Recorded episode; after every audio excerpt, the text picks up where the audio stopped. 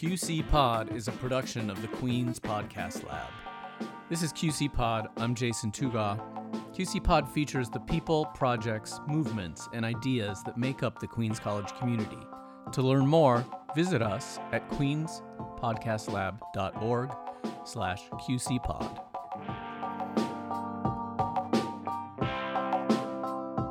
Hello and welcome to the QC Pod. My name is Anthony Borelli. I will be your host today. And on this episode, we're going to be talking to Dr. Ryan Earl, PhD, LMFT, also goes by Dr. Mick.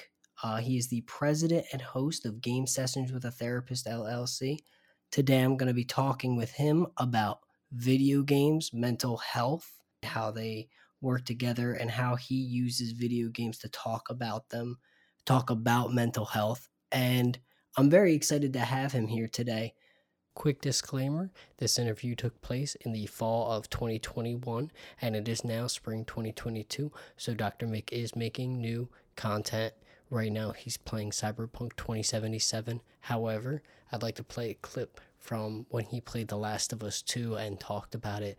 Spoiler and content warning we will be talking about some serious issues, so please keep that in mind. Thank you. Joel, isn't that incredible? Why don't you tell me what you like about it? Hmm, I don't know. People in your time, they had it easy. Hmm. I guess relatively speaking, sure. I mean, they didn't need to go to space, but they did it anyway. It's ballsy. ballsy. Alright, kiddo. Yo, that line from Joel is the best possible deflection he could ever give to Ellie. See, she's still a kid, and kids, when interested in a thing, but not sure whether it's okay or cool or acceptable to like a thing, will look to their caregivers to see what their reactions are about the thing that they're interested in. And oftentimes are hoping that when they talk about it with their caregiver, that that caregiver will be as excited about it as they are, which oftentimes is not the case. So Ellie turns and sort of says, like, you know, what do you think? Isn't this incredible? Joel is not, probably doesn't care. Instead of making it about him, he turns it back to her and makes it about her and says, you tell me what you like about it which tells her two big things. The biggest one being, I care about you. I care about why you like this stuff. That whether I like this stuff ultimately doesn't matter because I'm invested in this because you are invested in this and I think that's cool. That is possibly the most meaningful thing that he could ever say to her. And the second thing that it provides is an opportunity for her to engage with why she is interested with it, not just why others or media has told her she should be interested in it. She gets to develop an original thought about that. So those two things happening simultaneously are huge, and it happens in just one little line. It's awesome. Freaking love it, man. Dr. Mick, Ryan, however you want me to address you, how you doing today? What's going on? both, both are fine, and uh, I'm doing well. I appreciate you reaching out to me to bring me on the podcast, and I am looking forward to talking about what we're going to talk about because those are two of my greatest passions. So I'll I can talk all night about it if I'm given the opportunity. So thanks for bringing me on, and thanks to anybody who's listening to us right now. Uh, everybody is excited, and uh, maybe not as excited as I am. I'm kind of a fan. So, um, why don't you tell me a little bit about yourself, what you do, and um, how you got into this line of work that you're in right now?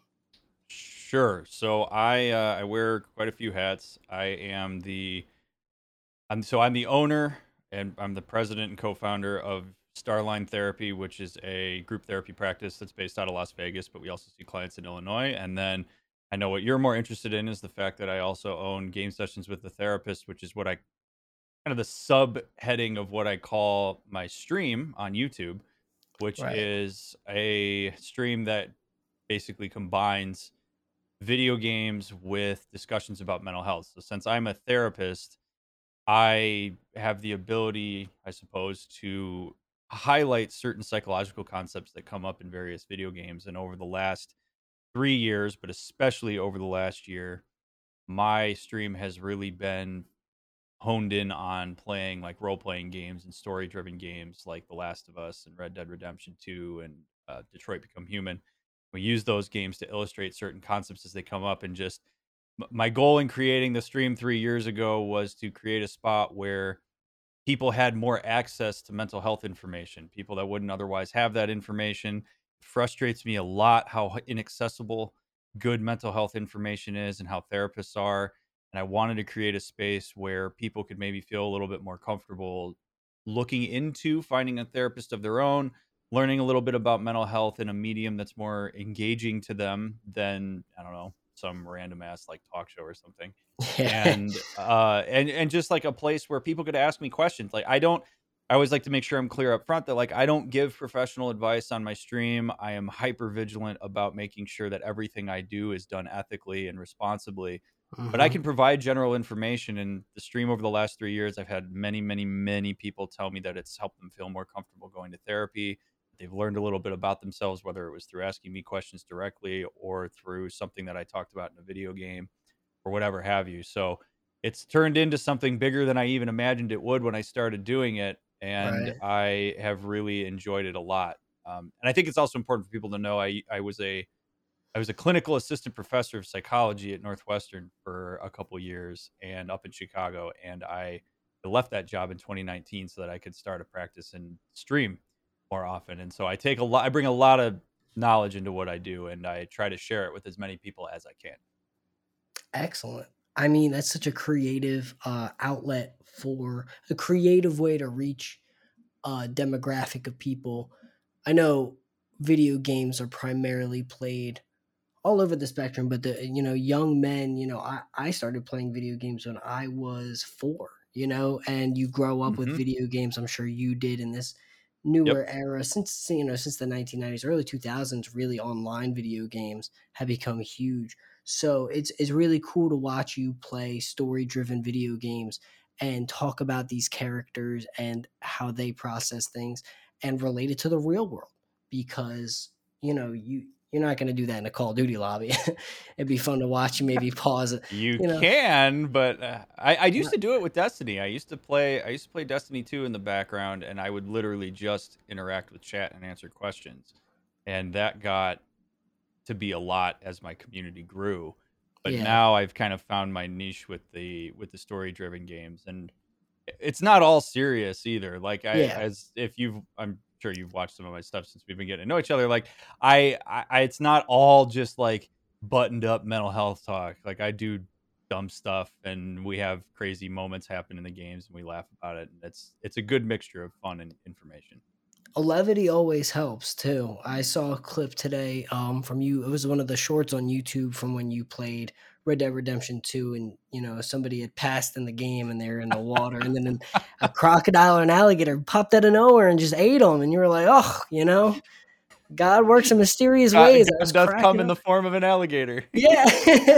yeah. I was yeah. I was enjoying that. And you know, I think that that really um it really says something about your community because uh, I'm in the Discord now, and uh, mm-hmm. uh, for those who don't know, Discord is a uh, it's a chat server you can join.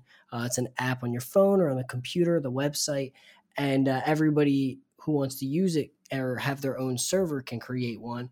And Dr. Mick here has his own, and he talks to his community and he reaches out and he, and they reach out to him. He's very responsive, and I, I just want to know um, what what was it about uh, video games specifically that you decided? Because you could do television, you can do film, you could analyze these. What was it about story driven video games that you think made you want to go about streaming this way?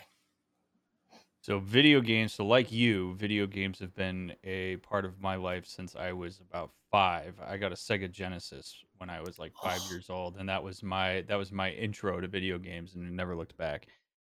So I don't watch a lot of movies, and I don't watch a lot of TV. So those two are out, and I the thing about video games, I love that I get to actually engage with the world instead of just be a bystander in it. So video games have always interested me more than books, movies, and TV shows and I I mean, I'll give you a little bit of context for how the stream came about because I think it helps answer this question. So I I saw I didn't know what like Twitch or YouTube. Re- well, I knew what YouTube was, but I didn't know what Twitch was or how it worked before I started Right. streaming.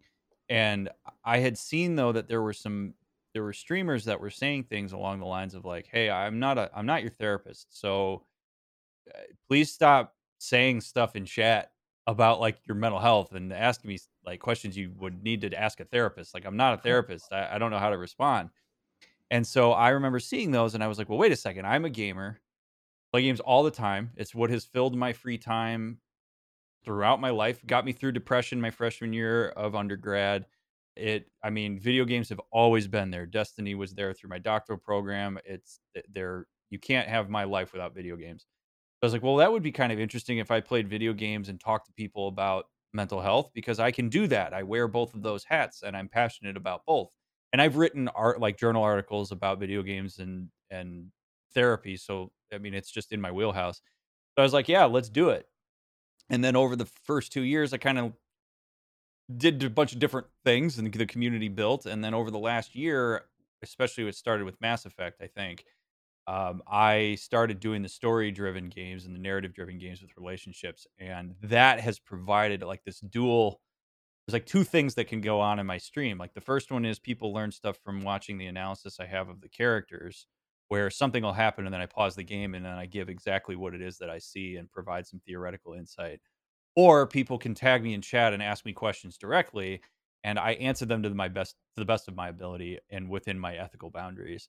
And those are kind of the two ways that I reach people while I'm live. And then we also turn those into TikTok videos, which you've seen, and Instagram stories. And I mean, we I'm on every social media platform there is right now, but except for I'm on I stream and put VODs on Twitch now at this or on uh, YouTube at this point, not Twitch. But Right. yeah, it's just it's grown into a whole like ecosystem instead of just being me hanging out for an hour every night playing games and talking to people. I mean, that's incredible. How do you how do you balance the social media aspect of it? Do you, does it not work automatically, but do you does it function more as like okay, do you have people in your team who help you now? Yes. Yeah. Oh yeah, I do, oh, dude. I couldn't do this by myself. So Um, so what happens is, so I have, so my my, I have two two my two best friends are heavily involved in the behind the scenes aspects of the stream. So I have uh, one friend Jared who kind of serves as my acting manager, and he engages with brands and companies, and he vets stuff for me before I get involved. And he uh, is a person I actually met in graduate school, and he has a master's degree in marriage and family therapy. So he's very in- intertwined in the mental health aspect things with me. And Nice. then I have my other friend Sean, who went to school for video editing, and he does all of my social media and like engagement in video editing. So I go live, I st- I do the stream, I do everything that I do, and then Sean is basically the person that takes all of that and curates it into social media posts. So I do my Twitter. Anything you see on my Twitter is me. But then while I'm streaming, if I have like say there's a moment that happens in Red Dead and then I analyze it, I tag what happens there with a marker on the video, and then Sean goes into the VOD, finds the marker, takes the clip, chunks it out, and then edits it, and then he'll put it on TikTok and Instagram. So we have like a whole well-oiled machine with how we do this stuff. And like Sean does montages, he does channel trailers, he does all this stuff for me. And the three of us are constant. We meet weekly. We're constantly working together to try to figure out what kind of partnerships I want to make with brands and how I want to get certain content out. They keep me in check, and it's just it's awesome to have my two best friends involved in that. So those of you that watch my TikTok videos, yes, I'm the one creating the content, but Sean is the one that's making the edits and actually making it look really good and presentable in that sphere. So I look at TikTok and Instagram as kind of like the storefront window where you look Right. in and you see what I do, and then the YouTube stuff is the the storefront where you like walk in and you see everything. TikTok's just a little taste. You have two hour, three hour long YouTube videos. And Yep. as somebody who, you know, I listen to like very long podcasts, I listen to like albums all the time, all the way through. So seeing somebody with a long video like I'll do the dish, I'll be doing chores. I can just listen because I don't Yeah. necessarily need to watch. I can, I'm looking, but it's nice to have that kind of. But it's also great to have the bite size stuff because I discovered you myself personally on TikTok, Mhm. and it was the bite size. You're playing a clip, and then you know you pause it, and you're like, well, okay, you break it down. You know, this is what's happening right now. This is why I made this decision, and I definitely want to talk about that later because there's two different types of role playing games you play. You play Mass Effect and Detroit Human or Detroit Become Human, and those games you get to make your own decisions. While Mhm. The Last of Us, you're dealing with the decisions of the characters in Yep. in that and Red Dead Redemption and even actually I haven't played Red Dead Redemption 2. Do you make decisions in that? Or is Uh, all- it's a little bit. You make decisions of where you go, and you move. It's a traditional kind of Rockstar game where you move through the world and make your decisions of where you want to go. But the narrative itself, you don't have a ton of. You have some choices, but it's nothing like Detroit or Mass Effect. Yeah, they determine the in those games when you're playing the decisions you make determine the outcome of the story, whereas that's already set with games like The Right. Last of Us and Red Dead. Yep. And before I before we get into the games, because that's definitely definitely my wheelhouse, I do want to ask you. It sounds like you're doing a lot as well as having your own company, and do you do still practice Oh, yeah. family therapy? Okay, so how do you find time for all that? Where, where's the balance come from? Well, it would be a lot harder to balance if I didn't have my friends helping me out with how I get stuff out onto social media. I can tell you that. But Yeah. I so I see about I see just over 20 clients a week still in my practice and I do all of the administrative tasks. So here's the thing. So it's so I'm, if people can't see your face right now. Oh no, yeah, I'm. Um, shocked. so okay, so here's the thing to understand because I think you do you have to have some history here to understand why this is actually not that bad for me. Okay. I when I was a when I was a professor, and when I was really when I was a PhD student well, but uh, I was working fifty to sixty hours a week, like just in my day job. And when I started streaming on top of that job, I was streaming from 11:30 p.m. Central Time until about 1 to 1:30 p.m. a.m. Central Time, and I would go to bed and I'd wake up at like 7 a.m. and then I'd do the, my day again. oh, six hours. That's you know. I have I've been lucky enough throughout my life to only sleep four to six hours a night. But the thing is, is like now that I own my own practice, I do get to make my own hours. And so I see Mm. clients, I do I do my notes, I do everything that goes along with being a therapist. I do my administrative work on Wednesdays, and then my off day is Thursday where I'll get miscellaneous stuff done if I need to. But like I chunk my schedule out. I stream every night at 9:30 p.m. Pacific time for anybody who's listening and wants to watch. And that playing video games is what I would be doing anyway. yeah. So I my wife goes to bed at like 10:30, so I'm always up till like 2 or 3. So I need to fill that time. So for me, it's like this is what I would normally be doing, but I get to now do something even more meaningful on top of it. And what what I the analogy I use is like like a plumber knows what they're doing when they come into your bathroom to fix your pipes and they're probably not exhausted by the knowledge that they have about what it is they have to do and you could apply that to any trade right? Me taking these games and applying psychological concepts to them is not difficult it's not tiring. I'm not Yeah. like it's not exhausting to me in a way that i think it would be to a non-therapist who tries to do that right? So for me i get energy from the stream it's a form of self-care for me. So balancing that and i stream I stream what? I ju- probably about 24 hours a week on top of everything else I do. So yeah, it's usually about three and a half to four hours a night, and I stream every night except for Mondays. So I, I enjoy doing it. It, it. I love being a therapist and I love streaming. So it's really not hard to do those things because I I love doing them so much. I'm not I'm not at odds with myself while I'm doing it where I'm burnt out. I gotta find a way to make watching TikTok till three in the morning, you know, profitable and fun for me. to start streaming myself playing or just scrolling, scrolling, you know, because that's do reactions to TikToks. exactly yeah. All right, let's break this one down. This you go. 15 second TikTok, we're gonna take 30 minutes, and you're gonna get every frame. Yep. But seriously, you you have a job that you love and you get to play video games and talk about them. And I think that there's also a great I something I love about what you're doing is that people don't talk about video games, the biggest entertainment industry, you know, now especially with streaming. It was already making more than film and television and we have somebody talking about it from a different perspective from a mental health perspective. And it's not just playing the games and talking about the characters, because you talk to your audience, like we said, Mhm. and it's about dealing with a community that I feel like doesn't get enough attention. And there's so much going on, especially in youth culture around video games, around communities on Discord, on Yep. on every streaming service, you know, TikTok, Snapchat, YouTube especially. And it's nice to see somebody engaging, not that other content creators don't, but it's nice to see in the field that you're working in, especially you engaging with people uh, at that level. And the content really, like you said, you have people reach out and you talk to them, and just watching your uh, your streams and your clips helps them understand themselves better. So which is my goal.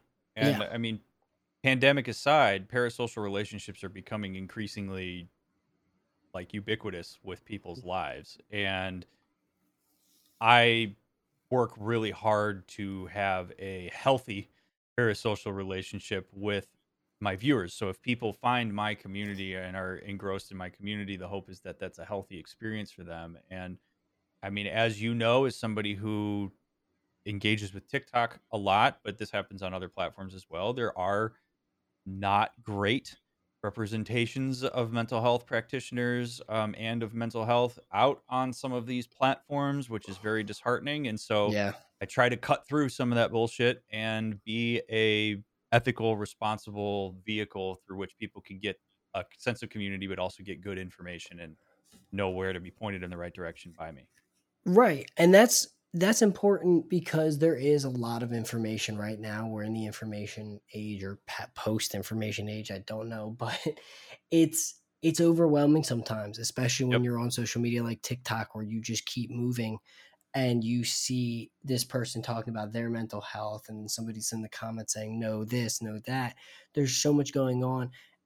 There's bound to be people whether they know it or understand that they're perpetuating negative aspects of mental health it's happening it's probably Mhm. happening more but there's also a greater um it stems from a place of you know good intention. People want to understand mental health more now than ever. They don't want to Yep. sit on it. They want to talk about it which is why again your platform perfect for it somebody talking about mental health. And you know for all of the negative out there there is good and there are people that check those who say something wrong incorrectly and it's nice to see. Mm-hmm. So hopefully you know as things progress people calm down a little bit more but it's hard because you're right parasocial relationships are a lot more common these days and you know just seeing somebody with a platform be mad at another like streamer or something like that and then their chat goes and attacks the other person's chat stuff like Yep. that it's very interesting to watch happen Yep. but right now however i do want to switch topics because Go for it. I think we're ready to talk about the actual video games that you've been playing uh, well first i do want to ask uh, has the writing of these fictional characters ever contradicted with what you might actually see in real life? Is there any inconsistencies in any of these games? Not to call out the writers of these games. Mental health is a tough issue to write about, I feel. So, or it seems like it is from the outside. So, uh, has there been anything in the games you play so far where you're like, mm, I don't know about that? No, which may be a surprising answer, but I. So here's the thing. I, I say this to uh, to people all the time when I'm streaming. Whether writers of video games intend to do so or not, the concepts are there regardless. Right. So in a game like, I mean, I think The Last of Us is one that's very obviously trying to say something, but it, even take a game like Red Dead Redemption, I could look at the dynamics between characters and can generally find something theoretically that can help explain what it is that's going on in the game. And I think The Last of Us is probably the best example of that. Is maybe you've noticed in watching the playthrough, I don't ever give my opinion on the game. The only thing that I do is take moments that happen and I say, okay, so here's an example of this. Here's an example of that. And I can't think of any moments off the top of my head where I looked at the decision that a character made or something that happened and I thought to myself, that just straight up doesn't work.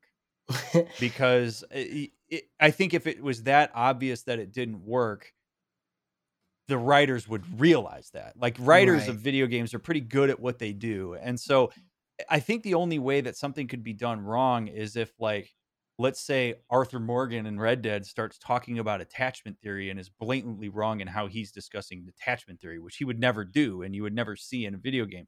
That's where there might be an issue where I would have to call it out and be like, yo, this isn't how attachment theory works. Right. But if I see the way that attachment theory can be applied to the relationships that are presented to me, that's something I can use to illustrate that regardless. And I think that's the beauty of of video games and like the way that they're written and also the fact that in games like Mass Effect you get to interface with the characters because I can make a justification for how I engage with those characters. Like a case in point would be recently in Red Dead there's a moment where Arthur gets called upon by his like ex girlfriend to do this task for him and he hasn't talked to her in like years and the game gives you an option of whether you actually want to do that or not like and the gamer in me wants to say yes because I want to see what's going to happen in the game, right? Like I want to play the game to completion. I want to know what's available.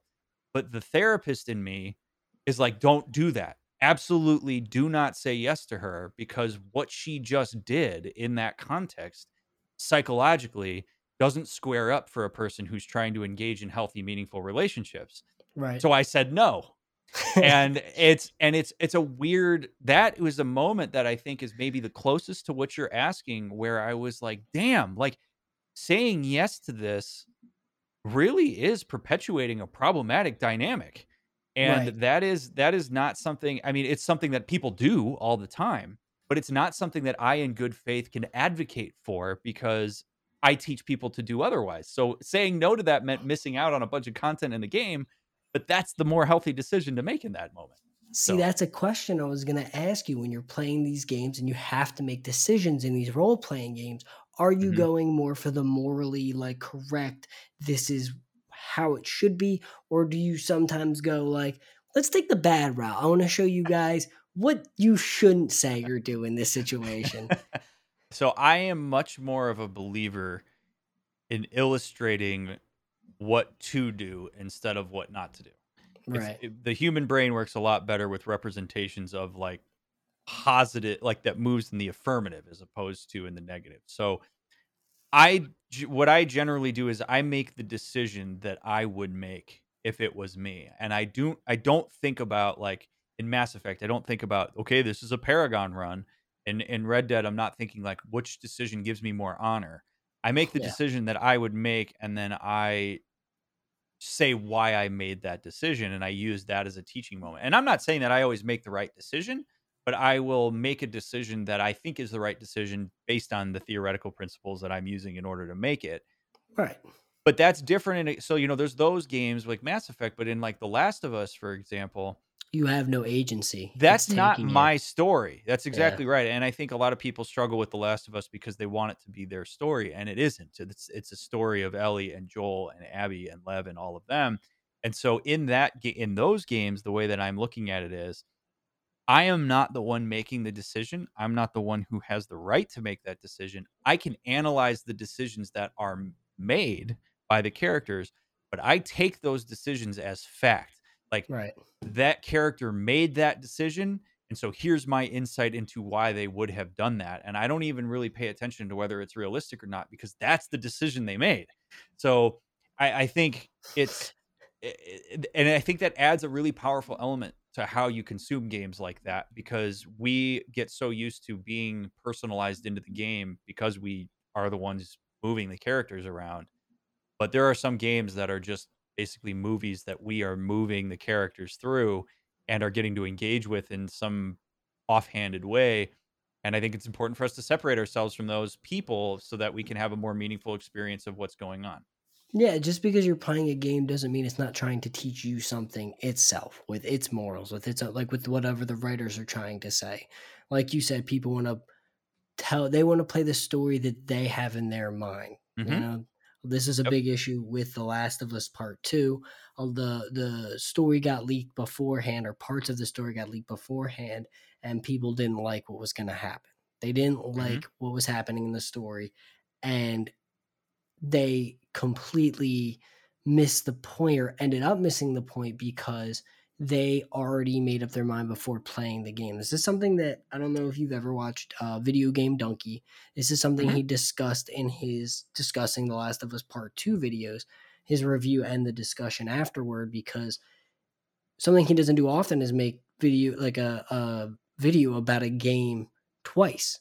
And he had to go back right after and talk about it again because this positive re- review he made uh, of a game.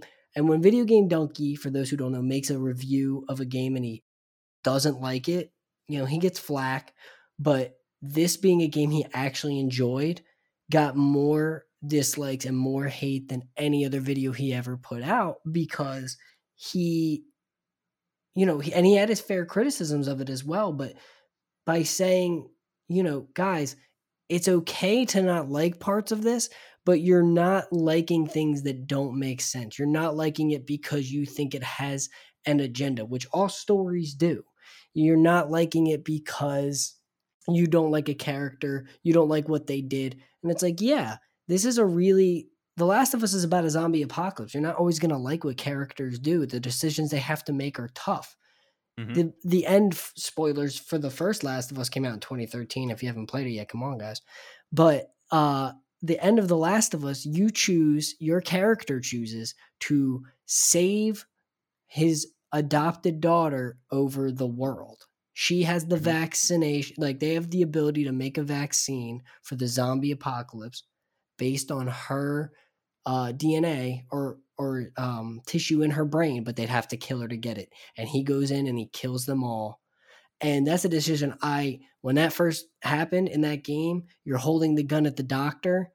I didn't want to shoot. I thought I had an option not to shoot because they gave you so long, like you're just standing there. And I, I had my breath was, I was holding my breath. And I just remember, like, no, I don't want to make this decision. But that's, it's not mine to make. It's Mhm. Joel's because this is a story we're being taken through. We're not deciding anything in these games. Yeah. I guess that's a great segue into talking about The Last of Us, which is the personally the game that I, I watch you play the most, um, because it is probably one of the, in my opinion, best games I've ever played. Both of them.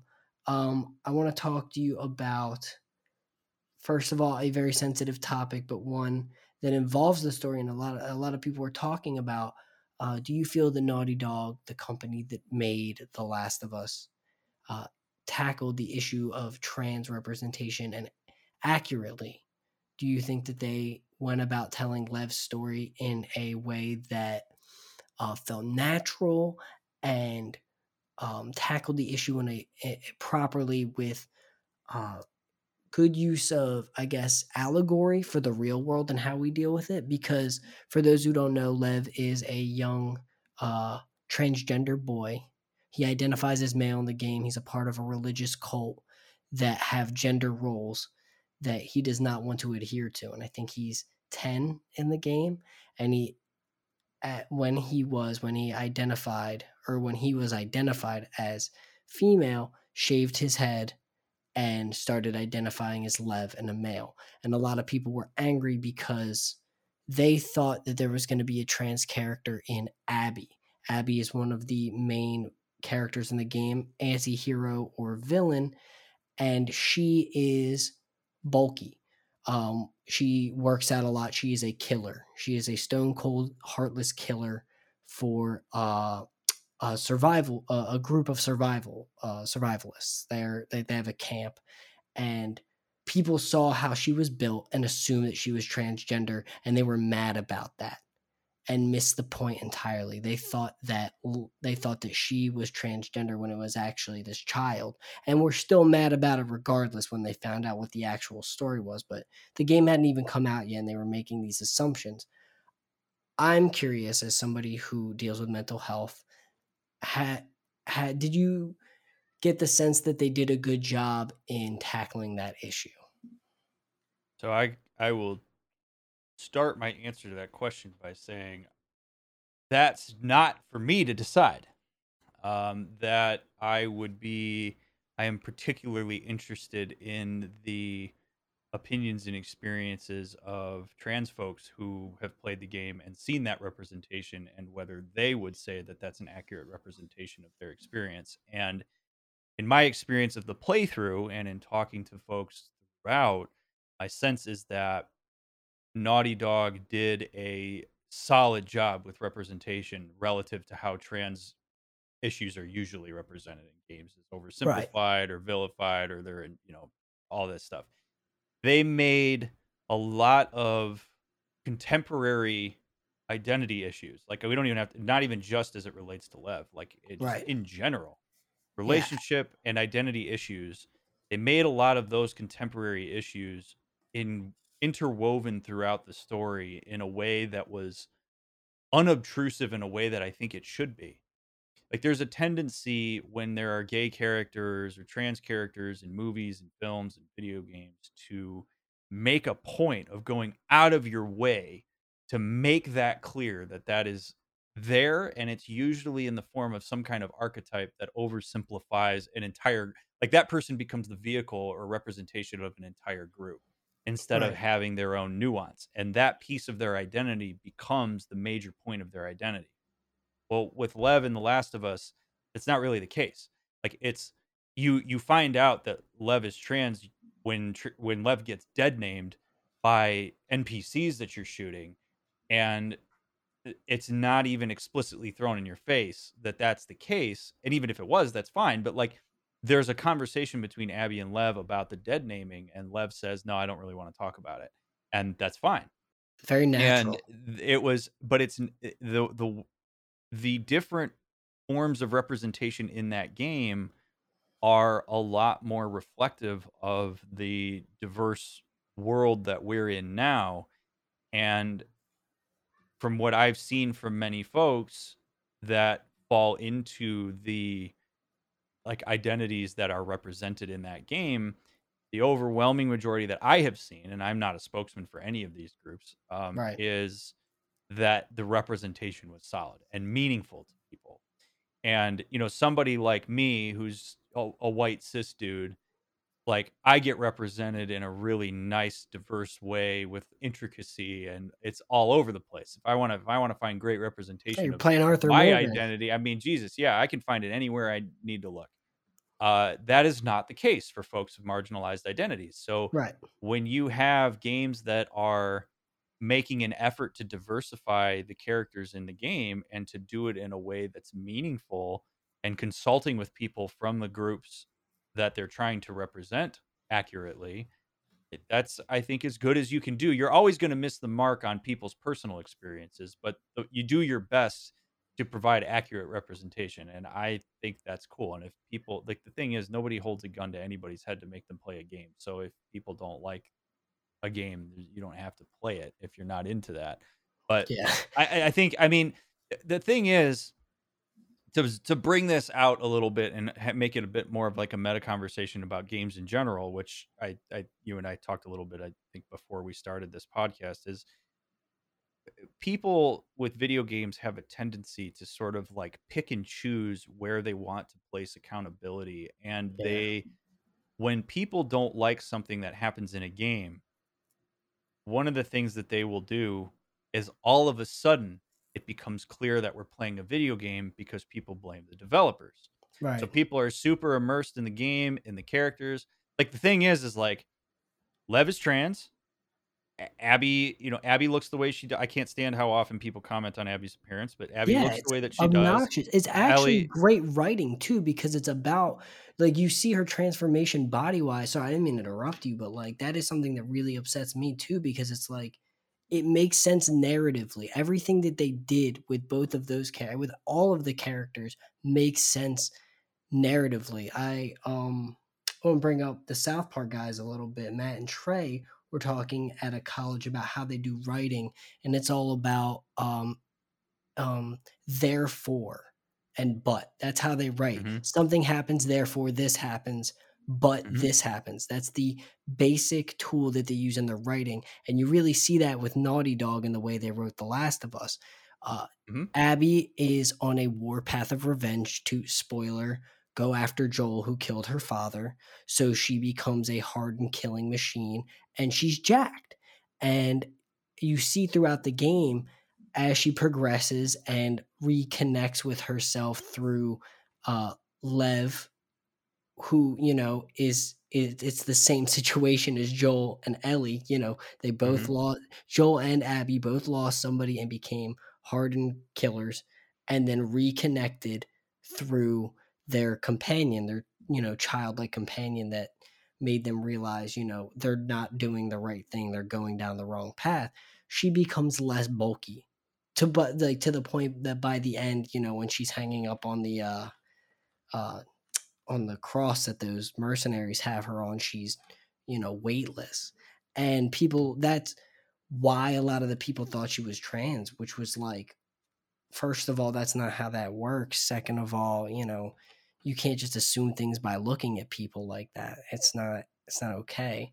But I think that I know I'm not a part of that community as well, but just the way that they explained, you know, they had ideas for like the community, the religious cult that Lev was a part of had ideas for how things worked and had roles established that he did not feel he was a part of and rebelled and was punished for it. And I thought that it just worked so effortlessly in telling a nuanced story about something that, like you said, there isn't a lot of representation. There hasn't been up until now when we're getting these characters like this. And a lot of people, like in the MCU, the Eternals just came out, and um, Brie Larson pointed out a while ago in an interview that the majority of people who review movies are straight white men. And Yeah. that's why when there's a movie about a woman, a person of color, woman of color, or a cast, an ensemble cast of people that are not, you know, Chris Evans, Robert Downey Jr., Chris Hemsworth, and Mark Ruffalo, all straight white men, it's not going to do as well because the minority of reviewing uh, people reviewing these movies are people of color. So when you see these games get like The Last of Us get backlash because you know uh, Joel's dead, he's the only straight white male protagonist besides Tommy, and they're they're mad. They're like, oh, you know, our favorite guy, our lovable guy, Joel, who was a uh, kind of a monster, is dead, and now we're gonna be mad at Ellie for being gay and Lev for being trans and Abby for having muscles. It's like, what are you, you know, what are you doing? You know, you guys are missing the point entirely of what they're trying to say. And Well, but we we look so we look for dissonance and difference as a thing to load our discomfort onto.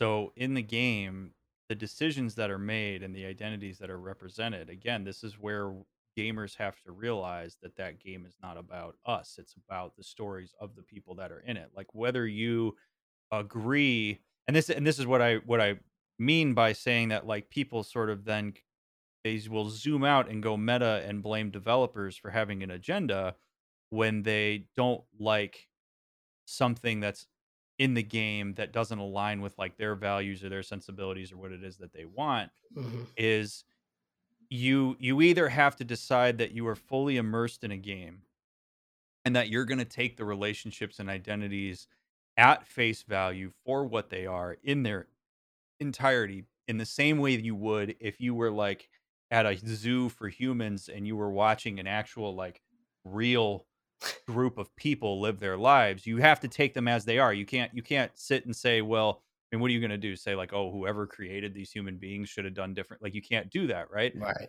So in games, it it creates a very interesting dynamic between characters of a game and players of the game because you can pick and choose where you want to blame developers for a decision you don't agree with as opposed to looking at the characters and saying like oh shit like i don't i've grown to like this character over the course of the game but i don't like that decision that that character made and i'm going to hold that character accountable Right. as opposed to holding developers accountable. So, like an example would be people when people get mad about Joel dying.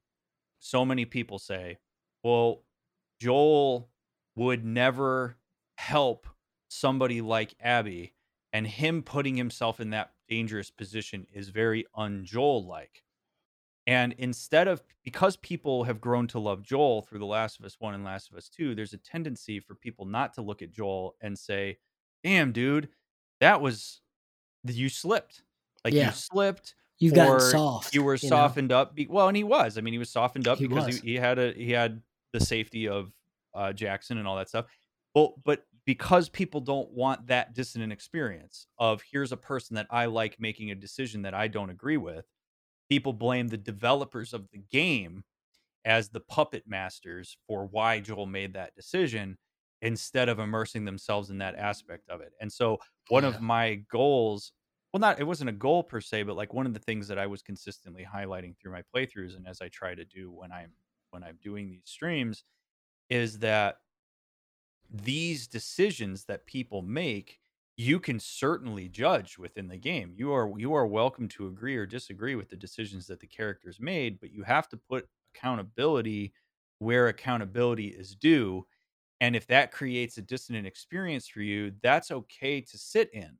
Yeah. That like and then that's where I start talking about things like aversive arousal and inconsistency compensation and all these fun psychological concepts so that people can learn a little bit about themselves in while we're playing a game like that. So it's That's why know, that if- game is perfect for it too, because I think the point of the whole game was to start dialogues, to have conversations about what these characters, like what choices they're making. Like when Ellie, when Tommy gives that, gives her that, you know, I can't go back out there and get her anymore. She's in California. Need you need to do it.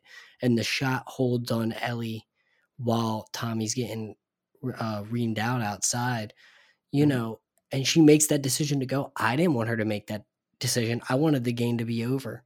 You know, Yep. I was like, oh wow. And it's a long game and it had pacing issues, which is one of my actual criticisms of the game, if you want to go that route. But people don't they like you said, they want to say, Oh, she would never go back out after all that. Well, no. but she did. you know, Like, she that's did. the thing is she did. She made that decision, and a lot of people, Uh, what I have contended throughout is, if The Last of Us One was about Abby and her father, then people would be more aligned with Abby in The Last of Us Two. But because we had prior experience, we had emotional investment, and this is what humans do Yeah. when you have emotional and personal investment and time sunk into certain relationships we will tend to fight for those relate those relationships even when there's data to suggest that maybe that's not the best decision to make and so there are plenty of moments where Ellie certainly makes decisions that I think many people don't agree with and they Mhm. have a hard time holding Ellie accountable to those decisions, it's easier to offload that into Abby. And I will say very briefly about the pacing. The thing is, you can't, there's no possible way to pace that game effectively because the timelines are happening simultaneously and you can't Yeah. play both at the same time. So they lose no matter what they do. If they had start like I I've thought that the game should start with Abby, but I, as I've thought more about it, like I think I think either way is jarring what people don't like is that the characters they love are making decisions they don't agree with and that we tend to play games for fun i don't know about you but games The are Last leisure of Us is activity not for a- me. But the last of us is not a fun game. It's sort It's of like not. watching it's like watching fault in our stars.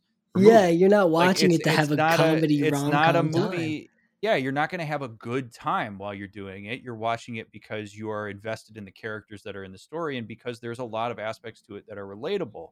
Exactly. and so if I can take those relatable aspects of games and the characters and the relational dynamics that are happening, and I can use that to provide some insight that helps people maybe engage more meaningfully in their own relationships and think more about the decisions they're making both interactionally and just in general then i feel like i've done my job in some ways and that's really what i'm attempting to do through like the tiktok videos and through the streams is for people to say geez like you know i had an uncle one time who i attempted to get close to and he just kind of shut down and he moved away from the entire world and i never really understood that but watching how Tommy just interacted with Ellie, man. And then the way you described that, Dr. Mick, that gave me a lot of insight into that. I feel like I can do something with that. Like, that's the kind of meaningful. I mean, when I get comments about that type of thing from from people who watch my stuff, that's really what is super meaningful and why I think video games are such an amazing template to be able to talk about some of this stuff through. Yeah, and you know, you really have already made an impact, even if it's one person, but it's not. You have an audience now, a an ever growing audience. Making an impact is all that matters, especially when it comes to mental health, because every person counts. Every person Yep. matters. And Absolutely. um, I guess I'll, I'll ask one last Last of Us question before moving on, real quick. Um, the ending, Ellie's Mhm. decision to let Abby go. Spoilers. What what was your? I know you probably have a video on it. What was your take? You know, sitting with it now. You know what's funny is people if people are listening to this, they're gonna get a uh, they're probably gonna hear this before they see my TikTok about it. Um so first of all, that's the decision that Ellie made. I don't have that's I don't have any problem with that. I'm not gonna judge that. I I think that she has a so she has a flashback right before she has the opportunity to kill. Abby, and she has a image of Joel sitting on the porch, and she's walking away from him, or she's not walking away from him. She's like looking at him. Looking right at him. Yeah. And I think there's two two things that go through her mind in that moment that contribute to that decision. The first one is that I think Ellie realizes that um this is the more simple answer is that killing Abby is not going to change whether Joel comes back or not. Right. And when people are in distress, they seek proximity to their attachment figures. And in that moment, when Ellie is distressed and she's at that moment, she internally seeks proximity to Joel. He is who shows up in her mind. And we later see after the credits a, or maybe it's right before, conversation between Ellie and Joel where she says that she wants to work to forgive him right. and Ellie does not have the opportunity, and I make a point of this throughout the playthrough. Ellie will never have an opportunity to forgive Joel because he died. And so she is all she's left with is the internal idealized version of Joel that she has. Well, in that moment, when Joel pops up, I think her forgiveness of Abby by pulling her out of the water is a proxy for forgiving Joel. So she can't forgive Joel, but she can make a decision that Joel would likely either approve of or allows her to carry on in a way that she can look at and say like is this in the spirit of like what I had from Joel? Like am I really going to accomplish anything to bring this man's memory back by killing the woman who killed him? Yeah. No. No. So I I'm going to let you go and I'm going to let you be probably as miserable as I have been given that you have to live with all this trauma that I've had to live with Yeah. and I'm going to let you take care of Lev and I don't even know who Lev is but I'm going to let you take cuz I don't want to take away from that boy what was taken away from me and it was ultimately I think her forgiving Joel. I don't think that moment has anything to do with Abby and it never did. That entire Yeah. journey has to do with Ellie reconciling Joel lying to her. Joel taking away what she thought was going to be her impact of, on the world, taking away a huge chunk of her identity, lying to her face about it for several years while she knew it, and then becoming more vulnerable with her, where she decided, hey, yeah, I think I want to work to try to forgive you for this, and then never having the opportunity to do so, and watching him die in a way that absolutely violated her expectations of who he is. So, I mean, it's all like it's in this very hyperbolized zombie apocalypse kind of way, but I think all of us in some ways can connect to the grief aspect to that, the, the forgiveness aspect, Oh, the yeah, not not being desire to, to, hurt goodbye. the people who hurt us. Yeah, to not being able to say goodbye. It's rare that people ever die where we feel like everything's resolved with them when they do die Right. like that stirs up a lot in all of us And that moment where Ellie is choking Abby becomes a moment of projection for all of us, where like we are all going to take our personal experiences, grief and revenge and hurt, and we're going to thrust it into that moment and then make a judgment about the decision that Ellie made. I totally understand why there are some people that say Ellie should have killed Abby. I also totally understand people who say Ellie made the right decision by letting her live. I don't think either decision is better or worse than the other one, other Right. than like, I mean, I don't really see a need for Abby to die there, especially given that Abby spares Ellie multiple times prior to that moment.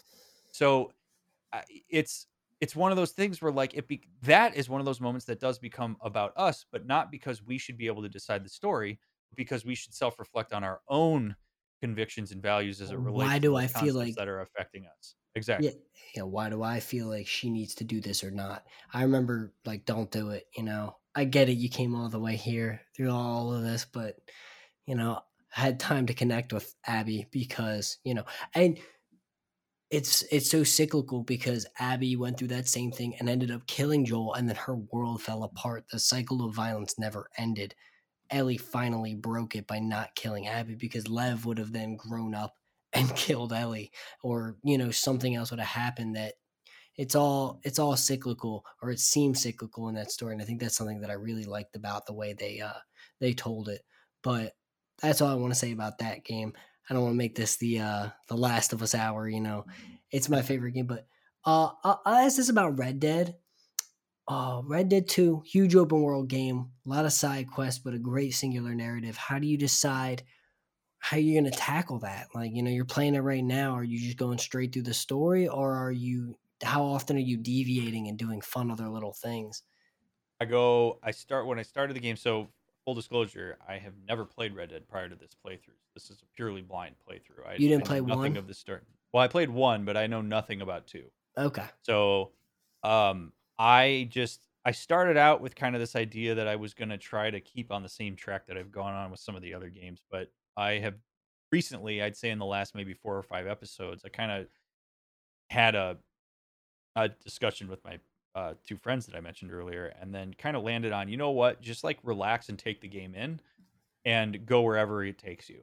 And it has been that has really made a difference in terms of my engagement with it because we get context and pieces along the way about the characters and and like they because they are pretty cryptic up front and you get information from the world and I have found that Red Dead has been a really cool mix of like entertainment and education and has provided some really hilarious moments but has also provided some cool opportunities for discussions. Like I'm thinking about there was a moment with Dutch and he's fighting with uh, I think it's Molly. Dutch and Molly are fighting in his tent at the camp and they have an argument that's like a classic couples argument. Yeah. It's turned into a 25 minute conversation with chat about what I, as a therapist, see who works with couples, what I saw in that argument, my analysis of content versus process, what I might have done to intervene in that moment, and how people can apply that to their own relationships. And it was really cool because it was just an offhanded argument that was happening in the camp. And so the illustrations are a little bit more random in Red Dead, but Yeah. they're no less meaningful as a result of that. So I just kind of go wherever I want to go and decide to do whatever I want to do. And we we take detours to play poker and all sorts of stuff like that. And the life of a, a really- cowboy been really great. Yeah. that's so- awesome um yeah red dead rockstar really packs its games with content like Yep. that it really flushes out the world do you plan on playing any of the grand theft autos No. Um, I've been I've played Grand Theft Auto Five like four times. I have no interest in playing again. I would play Grand Theft Auto Six if if Rockstar ever comes Um, out with it. But 20 years yeah you Yeah. wouldn't go back to four i feel like there's a great story there that deals with Nah. like trauma and ptsd no there there is like I think Niko's story is really interesting and there's a lot of characters in Grand Theft Auto 4 that I enjoy a lot, but I don't I don't know that honestly mostly from a gameplay standpoint. Like I don't know that I could bring Yeah. myself to play the game. It's just so hard. I mean, God, after playing Grand Theft Auto 5 and you don't want to go bowling games have progressed at this point. Yeah. Uh, Nico, my cousin. Yeah, Yeah. um, no, I have a huge list of games ahead of me. And I was just about to ask what's on the what's on the agenda. What's going on? I got some ideas. oh, you and so many. I mean, I get TikTok TikTok comments every day of people giving me suggestions of what I should play. I uh, So Cyberpunk 2077 is on my list. Dragon Age Origins, Oh, possibly okay. Dragon Age Inquisition, Witcher 3, Okay. uh, Control, um, Walking Dead, See, yeah, Walking the Telltale games, I think, like the Batman one, the Walking Dead, the uh, the Wolf one. I I've played Wolf. Among. I've played Wolf Among Us. Among That's a game that I've already played. Um, I, there's uh, there's more that I'm not thinking of off the top of my head. I, I get requests. So the number one most requested game I get is God of War. Yeah, and that's the one, so- man. And here's the thing, man. Everybody thinks everybody thinks that because that game is all about Kratos and Atreus, that that game must have a ton of content in it, and it does not. Yeah, I see ga- that. It's not a game that I would be able to generate as much content as people think, and so the game is different than the other God of Wars. I understand that it's. I mean, I've played it. I love the game, but like, it wouldn't. It wouldn't have the content dump that I'd be able to do with the other games. Plus, I just don't really want to play the game again. But Yeah. that game requested all the time, and I'm like, guys, this would be ninety percent me playing the game and like five percent analysis. What about Spider Man, the Sony Spider Man? Uh, not opposed to it, but I don't know much about it. And the problem is my list is so long at this point that adding to it starts Yeah. to become more anxiety provoking than anything else. So That one's pretty Um, linear story wise. Also, Bioshock, I thought would be an interesting one. But you know what? You the way you talk about the God of War one, he's just a grumpy old dad who doesn't want to tell his son. Sounds like my dad. You know, he's just yeah, like, there's like five instances I can think of in the playthrough where there would be really cool content moments that would come from it, but the rest of it is just a bunch of filler and puzzle solving, and that is, I mean, that's the kind of stuff that I like to do when I'm playing games offline, but it doesn't really work. Chad. We're gonna pause for this uh, mountain puzzle right here, and I'm gonna tell you why. right? Like, oh my god, I just can't quite get this boomerang to throw the way that I want it to. That that to me is not interesting content. So and then you can't go the other route and play games like Kingdom Hearts that have like really basic stories. Just, I mean, that would be like an April Fool's Day fun. Like today, we're gonna dissect uh, Yeah, the, no. the lore and story of Kingdom Hearts and why, you know. But um, yeah, no way. do you do you find yourself enjoying playing the the more RPG like Telltale and choice based games or do you like throwing yourself in other people's worlds? You know what I mean? Like playing a game like The Last of Us or Red Dead. Do you prefer having some agency? Uh, they're different vibes. The the therapist in me prefers games like The Last of Us where I can jump into other people's stories and really Mm. just kind of take them as they are and analyze what's happening. The the gamer in me likes the games like Mass Effect and Red Dead where I have a little bit more influence on the world and can talk through my own decision making. Like I think there's a benefit to either direction. And so there are some people that are drawn to I really like listening to your thought process on the decisions that you make because it helps me think about my own inner dialogue when I'm going to make decisions. And there's absolute utility to that, and I I appreciate that. And then there's other people that would say that they find more meaning in hearing just a perspective on something that I didn't have any influence on, and instead am fully analyzing and not thinking about my own agenda relative to it.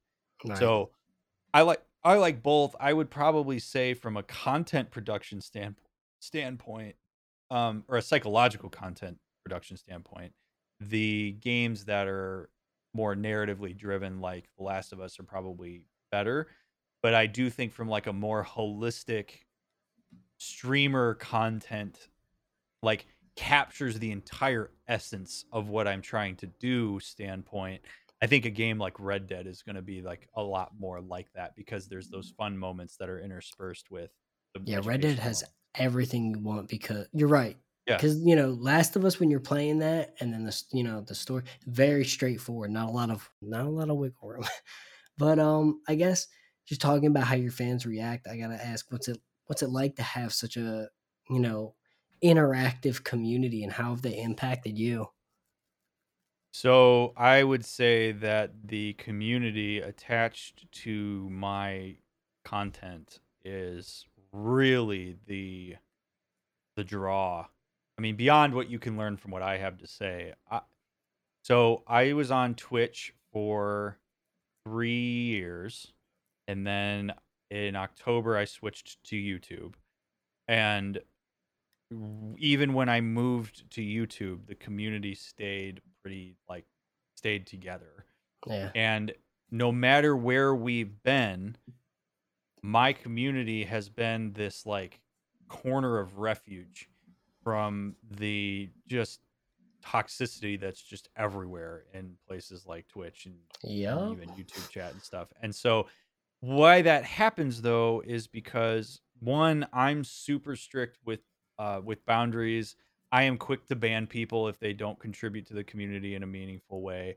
I don't do this for numbers. I, I don't stream because I want to have 10,000 people watching. Would that be cool? Absolutely. Would I love to have 3 million subscribers on YouTube? Yes, I would love that.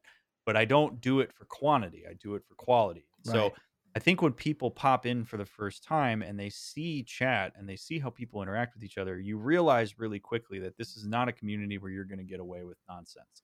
Like I, as soon as somebody comes in, if somebody says something stupid or trolly, they're out. Like I don't have Yeah. any time for that. I'm not going to put one person over the needs of people that I like a community that I've been cultivating for over three years at this point. So the community, I mean, I have amazing moderators that work really hard for the community. I have um, just there's sort of like pseudo moderators that are like people that are there all the time that keep the vibe really strong and then there's the people that kind of come and go as they please in terms of like you know if there's a game like when i there were people that showed up for mass effect that left for the last of us there's people that showed up for red dead that didn't watch mass like you get depending on the game i'm playing i get different people as well but as it's grown no matter how much it's scaled the community has had the exact same vibes that it had when I was streaming to 20 people. And I mean, there have been times on Twitch where I was I was above three or 400, and I it's always had the same vibe or same Yeah. vibe. So I the community travels well. It's a wonderful group. The Discord's awesome. Chat's awesome. Uh, It's I couldn't ask for better people to be around, and honestly, I think that's part of what gives me the energy to do this as much as I do. That's awesome. That's always good to hear. Um, Yep. You have you've cult you like you said you've cultivated a great audience that is here for the ride and here to learn. And I think that's the most important part about it is Mhm. you know they're here to uh, take it take it in from a different perspective.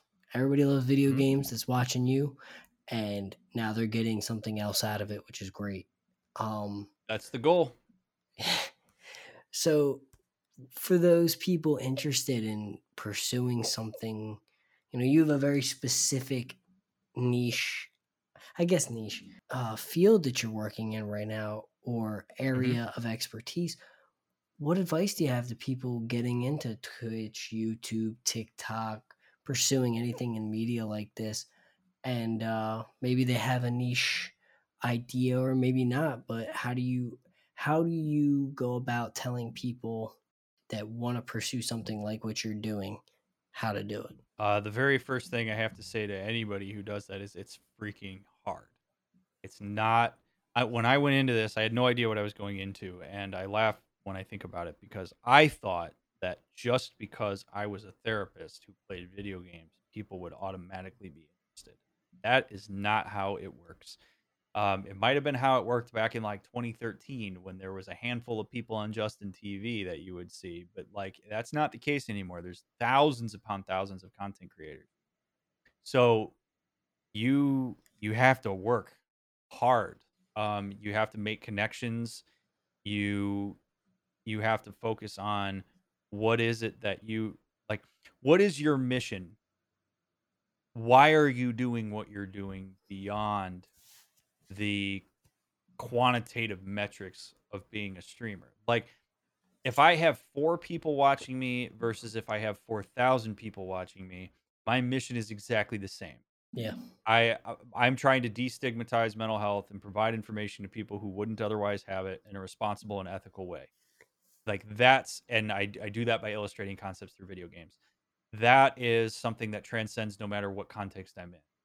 So you've got to know what it is that you're doing and why you're doing it and be realistic in your goals and your expectations and your metrics for what you consider to be growth and make sure that what you're doing is of high quality. I think there's a lot of people that there's a lot of people with really awesome things to say that don't present it in a way that people want to watch.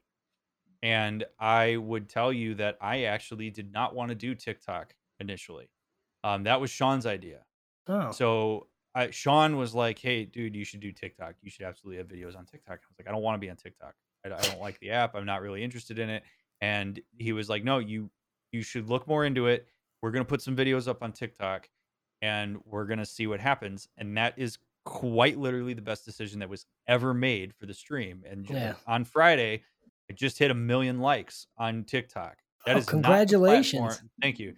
That is not the platform that I thought was going to blow up the, the biggest, but it is. And the reason for that, I think, is because, like people like you have said, it's a three minute burst of really accessible content that captures the essence of what I do. And Sean's editing on it makes it, it brings it to life Yeah. and that makes it so that the message is more interesting to take in and is more impactful for people whereas if i'm just sitting and i'm just talking at a screen and i'm not engaging and there's nothing around it i could say the most profound thing in the world and it's not engaging for people Yeah.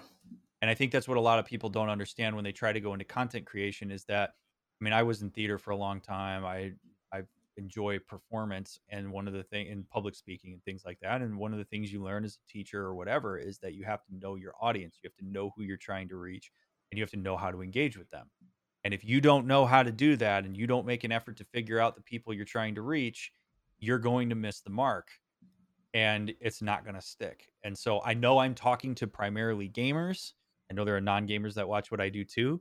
And Yeah. I know what that is. I know what jargon to use and I do my best. So my advice for people is to really be thoughtful about what you want to create. Don't just don't just jump in and be like, "Well, this is a cool idea I have, so let's go." Really be thoughtful about that content and be ready for it to be an uphill battle. It's a hard space to enter into. I have people all the time. I have I currently have less than 6,000 subscribers on YouTube. I have people all the time that come into my comments and say, "Dude, this should have millions of subscribers." It doesn't because it's very hard to get out there. I believe in what I'm doing. I love the content that I create. I think it's really meaningful content, but it's not easy to get discovered. It's not easy to build a community. You have to hang in there through I mean, hell, me switching from Twitch to YouTube was a big transformation for the stream that is an initial hit that is going to have long-term utility, I think. Yeah. So you got to be willing to make those hard decisions. You got to be willing to ban people that don't fit your vibe. Uh, it's it's a tough space to enter, but also do it. You don't. Yeah. People can't consume your content unless you make it. That's awesome. I uh, one last question: Would you ever do interviews with the writers of some of these games, and or would you ever work with a company as like a consultant for you know writers and characters in the games? Yes. And I've been pretty adamant about this actually for a while. I think really since I started my Mass Effect run, maybe even when I did Skyrim. Um, yes. So I would love it if, let's say, Naughty Dog or BioWare or Rockstar, whomever, decided, hey, if they saw my content, we're like, damn, this guy knows what he's talking about. I would love to consult on stuff like that. If people are like, hey, you know, we got these two characters, we're trying to figure out a particular vibe, particular dynamic. We want to know, like, what are the theoretical concepts that play a role in how people would make this certain decision? Does this line up? What are your thoughts? Yes, I would absolutely consult with that. I would, I would love to break into that. I have no idea how to break into that. I got. I, I have to believe that the only way that's really going to happen is if somebody discovers my content on like TikTok and a writer's like, damn, look at this shit. This guy's just totally analyzing The Last of Us, and this is really neat. It would be interesting to hear this guy's thought on our game.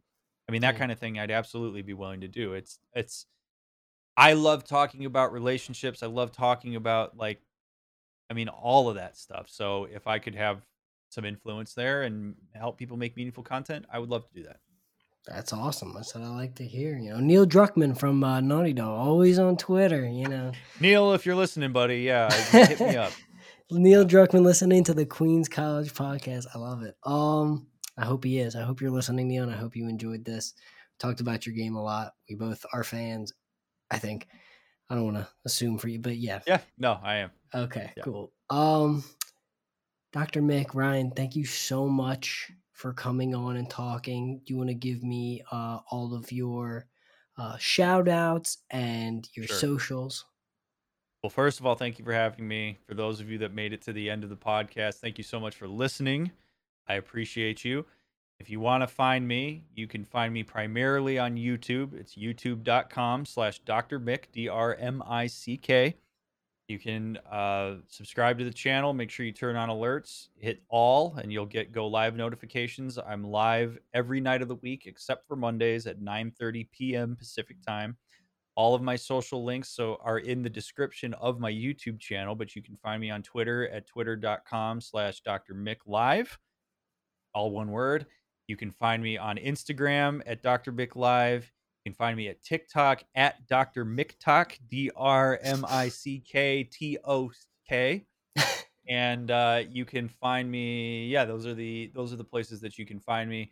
Twitter has my beacons, which has all my links if you need to find that. But YouTube is the primary place to find me. That's where live streams are. You can also catch full playthroughs that are edited uh, for all the games that I've played so far, as well as some fun streams that are mixed in. But that's that's where that's where you'll find me. And that is our time today. Thanks again for stopping by. I appreciate the interview, and I will still be watching even after I promise. Don't worry, you're not losing me. I appreciate that. Thank you for having me.